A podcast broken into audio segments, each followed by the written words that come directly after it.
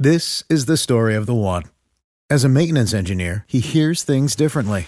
To the untrained ear, everything on his shop floor might sound fine, but he can hear gears grinding or a belt slipping. So he steps in to fix the problem at hand before it gets out of hand. And he knows Grainger's got the right product he needs to get the job done, which is music to his ears. Call, clickgrainger.com, or just stop by. Grainger, for the ones who get it done. This is a Knewz.com news flash. Schools in the U.S. are battling a new threat cyber attacks. A recent analysis by cybersecurity firm Netwrix found that 47% of educational groups saw hacks in their cloud networks. About a quarter required extra expenses to fix the security gaps.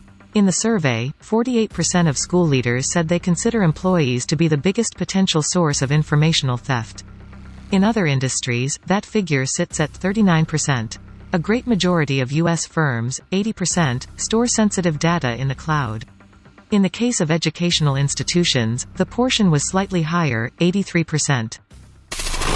Knowledge. Knowledge. Unfiltered. Unfiltered. Knewz.com. Knewz.com. Knewz.com. News.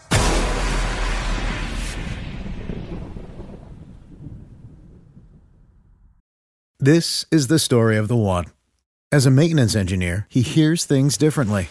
To the untrained ear, everything on his shop floor might sound fine, but he can hear gears grinding or a belt slipping.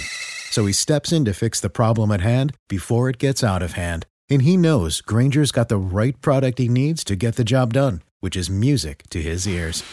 Call, clickgrainger.com, or just stop by. Grainger, for the ones who get it done.